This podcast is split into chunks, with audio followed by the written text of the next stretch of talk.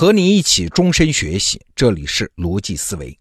昨天啊，我们说了明代财政的一个有趣现象：明太祖朱元璋，他越想控制的东西，他就越控制不住，最后反而成就了民间经济的自由活跃；而朱元璋越想迫害的人呢，他就越迫害不了，最后反而成就了苏松二府的繁荣发达。哎，这是个始料未及的故事啊！那今天我们借着郭建龙老师的这本书《中央帝国的财政密码》，我们再来说一个始料未及的故事。你想啊，农耕帝国它的财政基础就是土地嘛，所以搞清楚全国的土地和人口，这是中国古代中央财政的基础。那上一周呢，我们在讲唐朝的时候啊，就说唐朝皇帝在这个问题上就做得不好啊，自始至终是一笔糊涂账。那到了朱元璋的时候，朱元璋就想：我是谁？我是个狠人呐！这个问题我能解决啊！于是他干了两件事。第一件事呢，是从洪武十四年开始编定天下的黄册，就是那个册子的封面是黄色的啊，说白了就是户口登记册。这以后啊，朝廷收人头税的基础就是这个黄册。那黄册编定完了之后呢，朱元璋不过瘾啊，六年之后他又开始编定叫榆林册，就是带图的土地登记册，因为土地嘛是一块块的，所以画在图上呢就像是榆林，所以叫榆林册。好，这两个活干完花了十二年时间，现在大明朝的家底儿就清楚了，全国户籍啊共计一千零六十五万二千八百七十户。人口呢是六千零五十四万五千八百一十二人，土地面积呢是八百五十万七千六百二十三顷。你看工作很细吧，有零有整的啊，这是那个时代的大数据工程，很了不起。但是问题来了呀，这户籍、人口、土地，这都在变动中啊。朱元璋说：“那还不简单吗？我能干，每过十年再干一次不就得了吗？”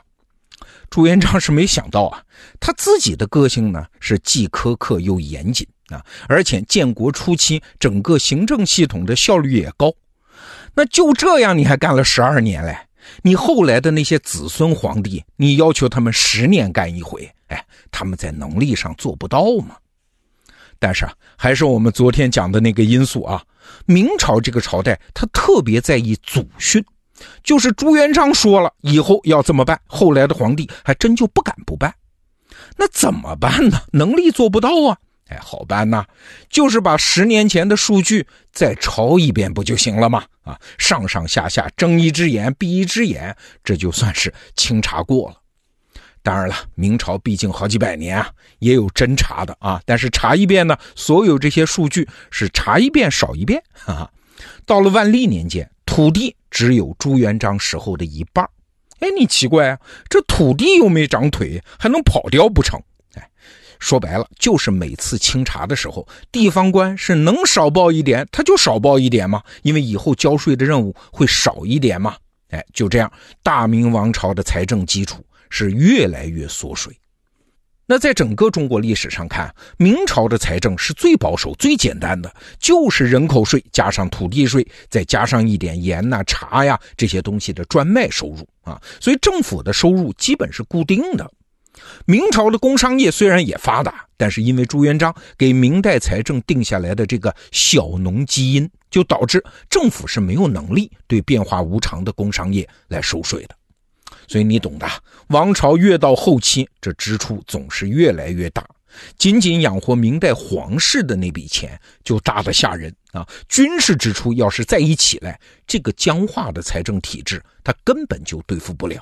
好了，明白了这个背景，我们就可以聊一聊那次著名的张居正改革了。张居正上台当首辅的时候啊，其实改革的条件还是不错的。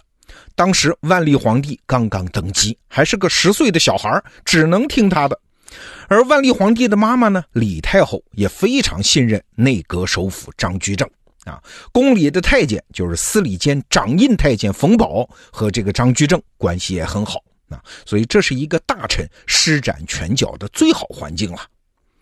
但是啊，按照郭建龙老师在这本书里的说法，张居正的所谓改革，其实根本就称不上是一次改革，因为它的核心只有一样，就是怎么更高效率的收税呀。当然了，这也不是什么求全责备，每个人都受制于两样东西啊，一个是环境，一个是自己的格局。作为一个改革家的张居正，他的环境不错，但是格局一般。为啥做这个判断？因为他就是一个现实派嘛。现实派做事儿，好处是能做成事儿，缺点呢是很难超出现实给定的格局做成事儿。而张居正就是这么个人啊，他和当时的权臣呐、太监呐关系都不错啊。对于以权谋私的行为，比如说让自己的儿子中个状元这种事儿，张居正是不太避讳的啊。就这个人不太爱惜羽毛。那这样的人，当然对于整个行政体制，只能做一点缝缝补补的工作，也就是所谓的理顺式改革，把事儿理顺就行了。所以张居正最大的政绩是啥？就是整理税基、清查人口和土地，就是把明太祖朱元璋当年干的事儿再干一遍。好了，后来一通全国的大干快上，结果出来了啊！全国土地七百零一万三千九百七十六顷。哎，你算算这个数啊，跟我刚才说的朱元璋时候的那个数好像还少那么一点，但是也不得了啊，这比明孝宗的时候多了将近一倍呀！朝廷对于全国的土地开始有了全新的掌控力。